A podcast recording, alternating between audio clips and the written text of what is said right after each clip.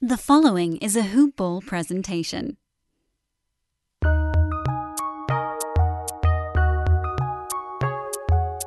Welcome to the Fantasy NBA Today podcast.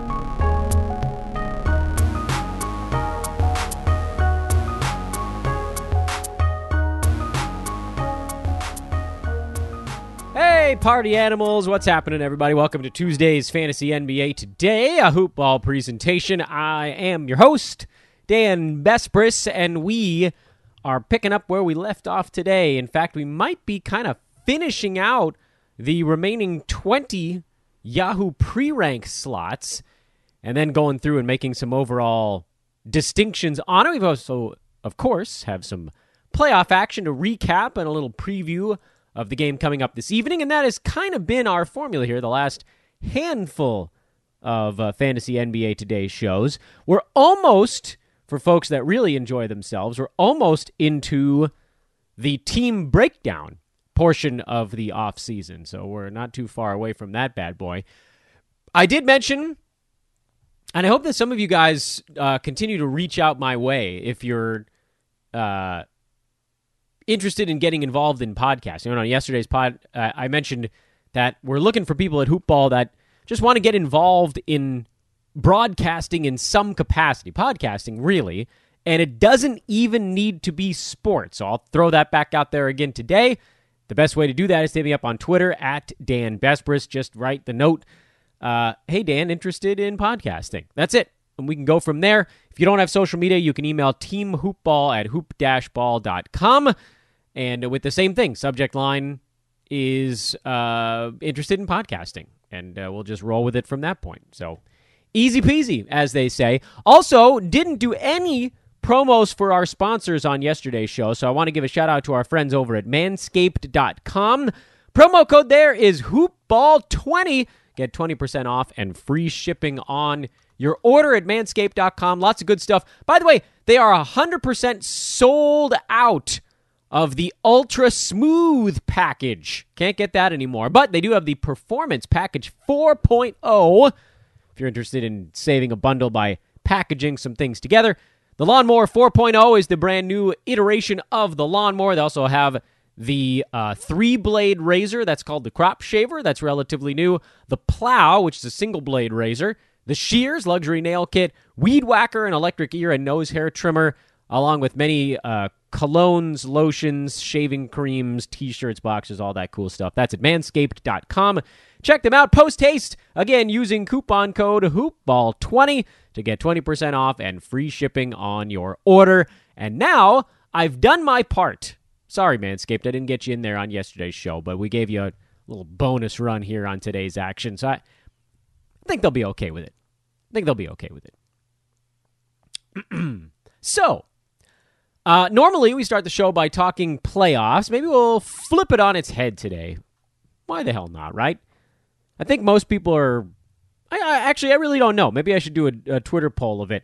I have no idea if folks at this time of the year prefer the part where I talk about what's actually happening in the NBA or the part where I'm deep diving fantasy basketball stuff. But we're going to go deep dive fantasy basketball first on today's episode, and if you don't like it, you're you're sort of screwed at this point. Really excited about a few things we actually have in the wings here at Hoopball that uh, haven't yet been revealed on the pod, but we'll get around to that at some point. So, yesterday's show we left off with pick 80 or pre rank 80, I guess I should say, on Yahoo. That was Julius Randle. I'm going to give you the final 20 names in a row here. And this is all a little bit fudged because Yahoo's ADPs on these guys, preseason ranks on these dudes, moved so much the final two weeks that these 20 names, I don't know if even half of these guys were in this same zone two weeks before they sort of put the stamp on it. But this is where we're at. So uh, pick 81 through 100. Here's 20 names in a row Danilo Gallinari, Al Horford, Victor Oladipo, Mikal Bridges, Aaron Gordon, Mike Conley, OG Anunoby, Brook Lopez, Ricky Rubio, Brandon Clarke, Kemba Walker, Richaun Holmes, Blake Griffin, Markelle Fultz, Jerami Grant, Davis Bertans, Tyler Herro, Marvin Bagley III, Devonte Graham, and Bogdan Bogdanovic. So, what we had been doing And I see no reason to break this up into two groups, but I do feel the need to maybe set a new barrier to value. So, again, to those that missed our show on Thursday or yesterday's or some combination of the two, and yes, I did say Thursday and yesterday because Friday we talked only playoff basketball. What we were doing with these players on the Yahoo pre rank uh, sheet, or, or I was going to say sheet and chart, and you guys know where that ended up just a second ago. What we were doing was making a uh, kind of a ballpark assessment. So, in the top 20, really 24, because we're going to be talking two rounds when you actually get there. The first two rounds in a draft, you're mainly going for guys that are durable. It's really simple. I mean, and, and we can, and, and I want to recap some of this when we get through the last of this top 100, but I, I feel like I need to talk about it right now. So come along with me on this adventure.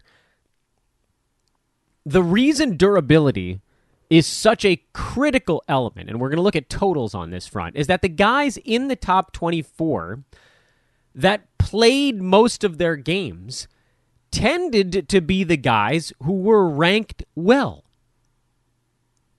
It's fairly straightforward. It's not a one to one correlation because Luka played most of his games, uh, but missed like, what did he miss? About 10 games this year, something in that neck of the woods.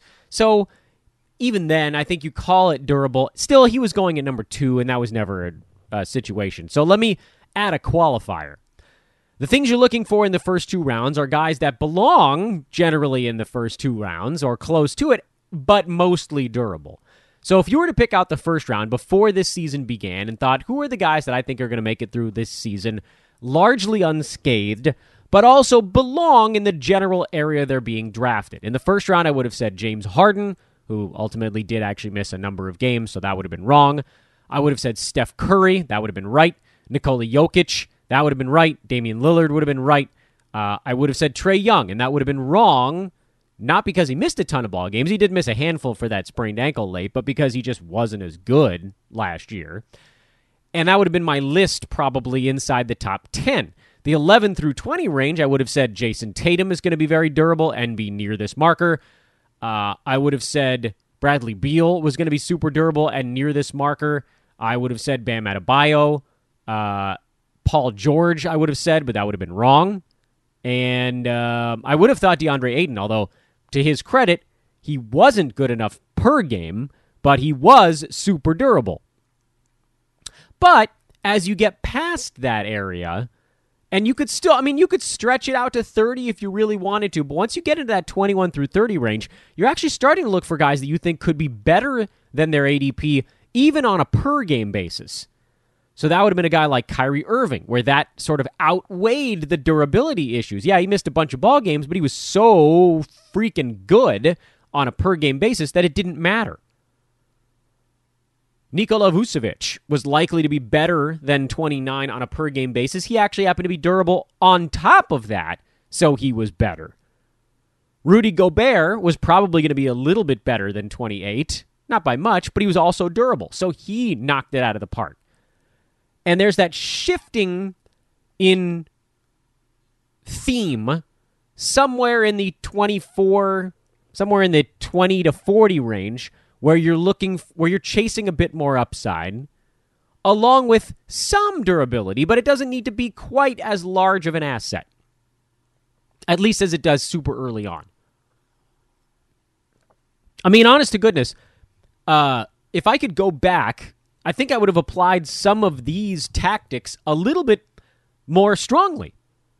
Like I, I didn't draft Kevin Durant anywhere. He was too terrifying for me. Same story for LeBron James. Same story in the first round uh, for Luka because I didn't think he belonged there. Giannis, I didn't think he belonged there. But there were, I think, more names here that we probably could have eliminated, or really guys that we could have targeted a bit harder, just because of the durability factor.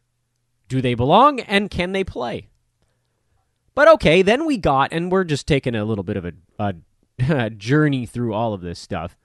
The uh, after you get to that third round ish, where things are beginning to flip a little, what we've been doing on this podcast is looking at that each chunk of 10 with its own goal in mind. So the 31 through 40 guys, I said, hey, let's analyze these guys by how many of these dudes could actually be top 30, meaning just beat their ADP type of guys. And I thought Pascal Siakam, Chris Paul, Jusuf Nurkic, Freddie VanVleet, Brandon Ingram. Those were kind of the only guys in that chunk. And yes, uh, not surprisingly, that chunk turned out to do quite poorly because Yahoo had a bunch of guys in there that sort of didn't really belong. But as we worked through it, and I, I, I put a similar threshold up for the next 10, I think we might have even said top 40 for that range, just giving them a little bit of, of wiggle room. The 40 through 50 guys, same thing. Like, can these guys be inside the top 40? We need to be shooting ahead of where they're ranked.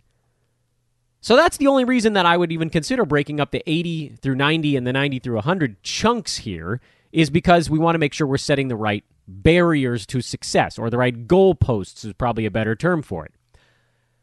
So, that said, very long side note pushed back to the side where it belonged.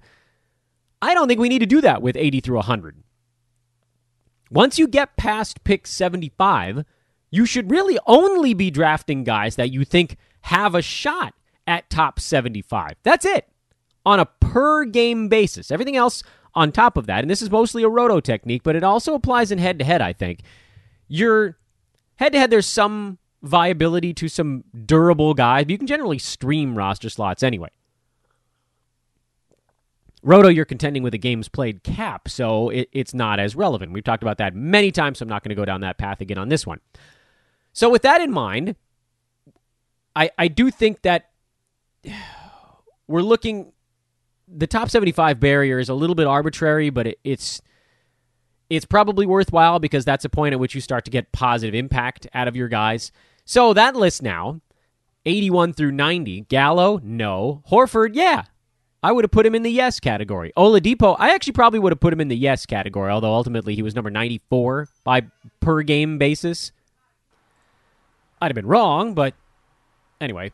Uh, Mikal Bridges, yeah, that was an easy top 75 kind of guy, so that was a definite thumbs up. Aaron Gordon, uh, I was actually leaning a little bit towards yes after what we saw him do post All Star break last year, and that one obviously turned out to be quite wrong as well, although my intentions were good.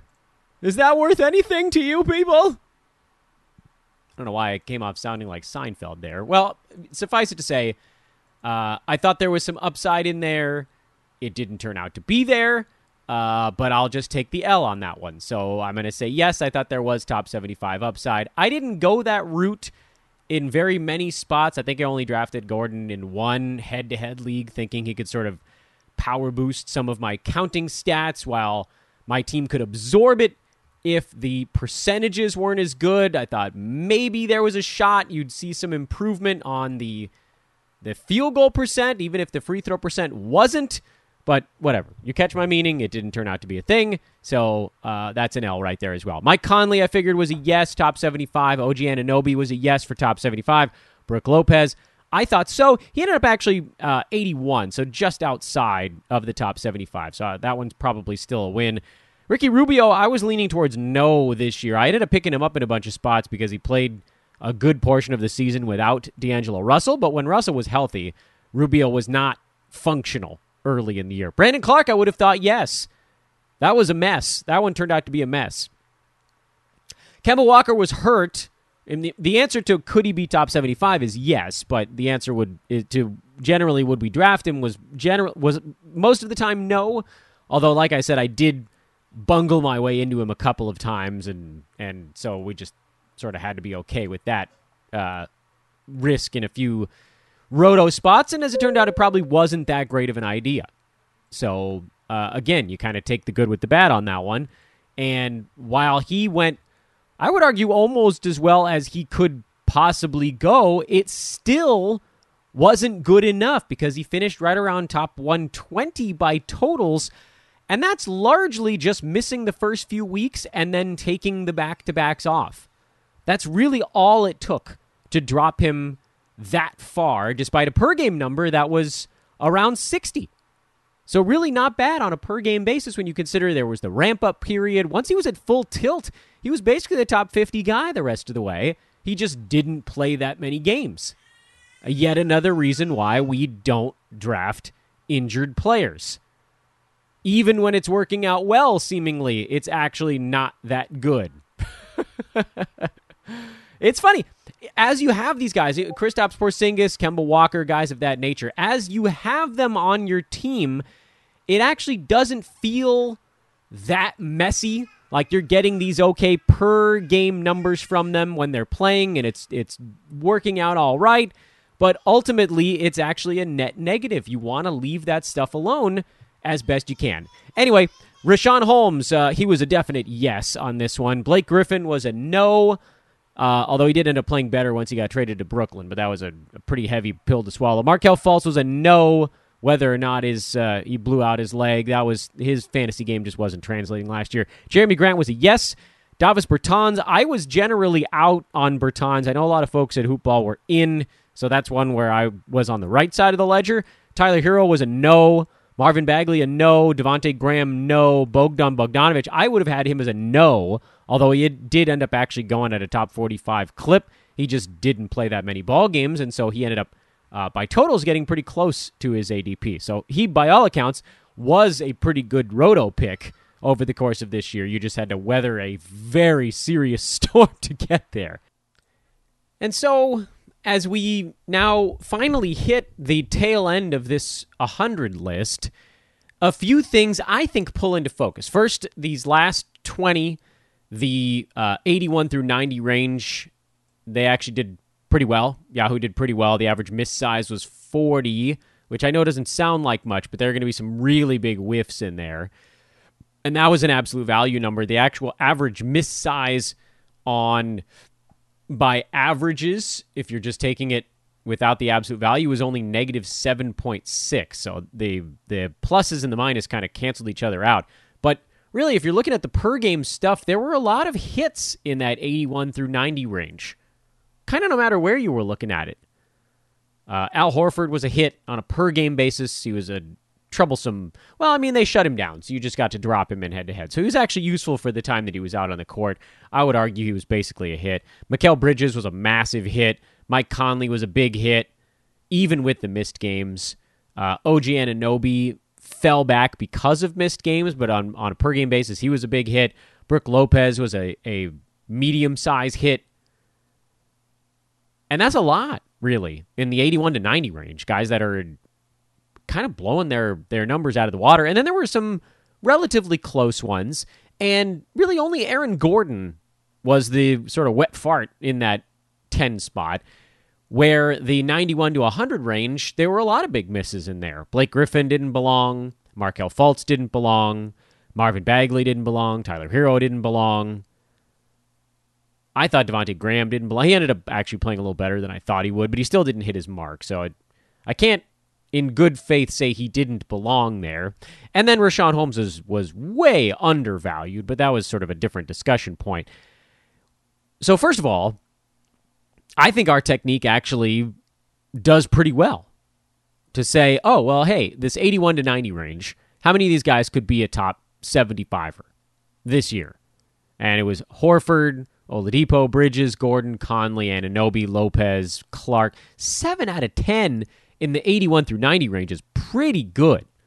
And sure enough, that was actually relatively well struck. But what about the 91 to 100 range? How many of those guys could be top 75 on a per game basis? Kemba, Richaun, Jerami Grant. Yeah, that's it. And then Bogdan actually made it in there, but he wasn't going to be on my list anyway. So only three, I thought. Uh, and sure enough, the miss size was substantial. That the miss size over that ten picks was was close to seventy, as opposed to forty on the previous one, and it was up near sixty in the seventy-one to eighty chunk that we talked about at the end of yesterday's podcast. So it's rudimentary to be sure, but one of my main goals in this podcast, and you guys know this, one of my main goals is simplifying the process. Understanding how to build a good fantasy team without having to spend 9,000 hours building a good fantasy team. This is a really quick way to take Yahoo's list and just yank out the stuff you don't want. You're already going to know if their guys are going to hit in a particular range. But here's the other part. Because understanding what a chunk of 10 is doing is actually not that valuable from a can I apply this when I have 80 seconds to make a pick on draft night. Like you have pick 56 and you're in that that 51 to 60 range where this most recent season I'd have argued that a lot of those names actually were pretty damn good and sure enough there, there were a lot of really good hits in there, but that doesn't mean that this coming season those areas are going to be really good. What I want us to do and it'll be a little bit tougher from an arithmetic standpoint, but I mean, it just means the, the numbers are not going to be as round. Is I want when Yahoo releases their preseason rankings for next year, this coming season, 20, uh, 2021 to 22, which, by the way, starting on time again, so that's pretty cool. When they come out with those numbers, I want us to go through their list before the season starts and say, how do we think this group of 12 is going to go? I want we'll do it in actual round sizes for next year. How's the first 12 look? Do we have 9, 10 good-looking names or do we have 8?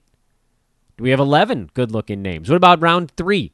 25 through 36. How many good-looking names are in there? Guys that we think can be in that. And you could break it down by tens. I don't really care. The reason I think it might be useful or simpler for us to use it as a strategy is if you see on your list, or when I say your list, I sort of mean the list you're going to be functioning off of from Yahoo. If you see that, say, picks 37 through 48 on Yahoo have like only six out of 12 guys you think could be top 40 type of per game performers you should be very ready to take your pick in that range. Let's say you have pick 42, so more or less smack dab in the middle. Be prepared to use that pick on someone elsewhere. This actually would have been extraordinarily useful for me to use as a strategy two years ago. I remember it so distinctly when I got stuck with an underperforming Julius Randle a couple seasons back. Uh, no, last year. This was last year. This first year in New York, not the last year in uh, New Orleans, where Randle finished at number 146 by averages. If I had looked, and I can go back and do it now, if we had looked at the 61 through 70 range last year, which was again this is this is not this most recent completed season. This is 2000. This is the the pandemic shortened year, the the shutdown year. Horford, Brogdon, Isaac, Gallo, Jay Rich, Valanciunas, Randle, Bridges, Bryant, Oubre Jr. That was, by all accounts, uh, a very average performance from Yahoo and it's hard for me to remember exactly the circumstances around this stuff. Horford was still in Philadelphia, so I think I thought he was going to be okay. That I thought he was going to be a top sort of 60 ish type of guy. Brogdon was a yes. Isaac was a yes. Gallo was a yes. J. Rich was a no for me in Philadelphia. JV was a yes. Randle was a no going into the draft. Miles Bridges was a no. Thomas Bryant uh, I don't actually remember the circumstances around Thomas Bryant last year, pre shutdown. Seen Washington already? I think he was a yes, and Oubre was a yes. Kelly Oubre, eh, he was a question mark. He did. He ended up playing really well, but he was more of a question mark at that point. So pretty average. That was like what seven ish, seven and a half out of ten. When you see that type of thing, and you have you obviously you too uh, you have to know the type of player you're going against as well. If you have an, a round that's average in pre ranks, be ready for the guys you're hunting for to be gone. Like if there's a round where everybody is hitting, you're probably going to get someone from that round that's hitting. The thing that drilled me in that group was that all the guys I was targeting were gone. And what I needed to do was to look at the next round and say, hey, who in the 71 through 80 range do I believe can be a top 50, top 60 kind of guy? And the list there was Gordon Hayward. Remember, this is uh, last year, so this is Boston Gordon Hayward. Uh, Larry Nance Jr. was a maybe. Oladipo was coming off an injury. Joe Ingles. I mean, there was like, I really didn't think anybody in that group was particularly good. And this is probably why now I'm looking back and going, oh, this is why I got stuck with Julius Randle. Because the next chunk of 10 didn't have anybody I was targeting either.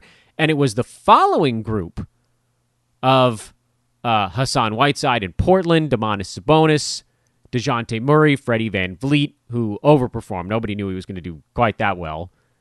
Jarrett Allen was likely to have an okay year. Ricky Rubio, Jeremy Lamb. So there were a handful of guys in that one. I was reticent to go that far because I thought Julius Randle was going to be at least decent in New York, and then he was terrible. So I do think that this is something we can utilize, meaning if you don't believe that a particular guy can hit his per game threshold, forget totals, throw him out by pick 65 to 7. Not completely. I mean, you don't pick somebody who's injured to start the year, as per usual, but mostly throw out your durability concerns at this point. If they're starting the year healthy, just, you know, cross your fingers and pray for the best. But you got to be looking for the guy you believe can clear the ADP jump. It's hard, though, because that particular spot last year in Yahoo drafts, if you didn't get Jonas Valanciunas, it was a steep drop off. You were going to go Kelly Oubre and get kind of lucky, Gordon Hayward and hope he stays healthy, which he didn't, by the way, but he was good when he was out there. Or you're going way down the board. You're going to last year like a DeJounte Murray. Was that necessarily better to go two rounds deeper? Looking back, I would argue yes. What about this year if you don't get somebody? Is it good to go two rounds deeper? Well, hopefully you don't have to go that far. But there will be spots, there will be weird little pockets where guys are sucking, where there's just a lot of misses. Pick like 68 through mid 70s. There were a bunch of misses this year. So, if your guys all got snapped up by pick 63, you might have had to go all the way down to pick like 82 or pre-rank pick 82, or maybe Marcus Smart was floating around in there, even though he didn't end up hitting his marker. And anyway, we'll do this. We'll we'll do this exercise next year. Don't worry. We'll uh, we'll dive back into this thing. I have more thoughts on this stuff, but uh, we'll we'll loop back around to that tomorrow. For now, uh, I want us to talk a little bit about what's going on in the NBA playoffs because we suddenly look smart as you know what on this show. First of all, yesterday's games, Philly blew a big lead late and lost to Atlanta. Uh, Joel Embiid is not right. He had 17 points, he had 21 rebounds, but he shot just four for 20 in the ball game. So if he's actually dinged up now, which he might be, that changes the entire complexion of the series. Because Atlanta didn't even play all that well. But guess what? Clint Capela didn't foul out. He played 35 minutes and he looked good. He defended well. He had he went six for nine from the floor himself. It's a very different series. I know I know Embiid played 36 minutes, but he wasn't right. And these guys are all going to fight through it because it's the playoffs, but for our betting purposes, this is the kind of this is the sort of the reason that I not the only one, but I couldn't get a feel for pace.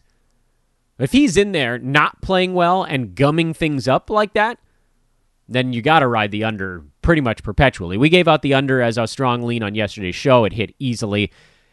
Series tied 2 2. They go back to Philadelphia. Sixers still have home uh, court because they won a game in Atlanta, even things out a little bit, and now it's a best of three. Same deal with the late series, which we also gave out the under. This one hit, if but barely. Clippers luckily went a little bit cold late. Jazz made a, a run. Ton of free throws almost pushed this game over the mark. Once again, 32 combined made three pointers, not quite the 40 we were setting that high marker at.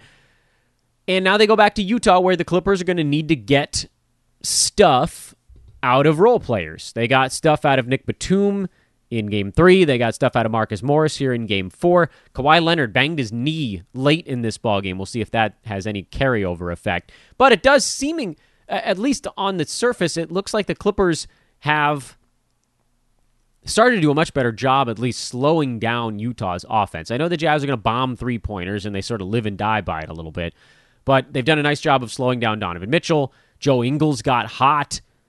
Bojan Bogdanovic was actually decent. Jordan Clarkson was bad. Th- this was the fear for me, is on the Utah side at least, is that if you're if you play the way they do, your role players are going to need to be good in four out of the seven games, like real good. Because Donovan Mitchell, mean, he got his 15 free throws, so that helped him buttress what was otherwise not a great shooting night. But we'll see. We'll see. This one, uh, from a, a pace perspective, I think. Uh, yeah, probably could have been a little bit lower, even. Um, Clippers shooting 38 free throws was a big time difference maker. So I just continue to lean under in both of these series, and I believe they both play on Wednesday. Did I say this was Wednesday's podcast? It's Tuesday's podcast. Ha! If I said that, I'm going to go back and change it, and you'll never know. Tonight, Milwaukee is in Brooklyn. The Bucks are favored by four. Kevin Durant versus the world. I want nothing to do with betting this ball game. This has all the makings of someone popping off on the Brooklyn side, but is Milwaukee laser focused enough to get the job done? I want nothing to do with betting it. Pass. Hard pass. no qualms about it. Again, hit me up if you guys want to get involved on the podcast front. It does not have to be sports. You will be trained, uh, possibly by me. We'll work together on the whole thing. Uh, really fun times for me and for all of us here at Hoopball as we branch out and the recruitment pitch is on. So uh, if you've been thinking about it, shoot me a line. I'm Dan Besbris for Fantasy NBA today. Have a lovely Tuesday. See, I got it right this time. And we'll talk to you again tomorrow. So long, everybody.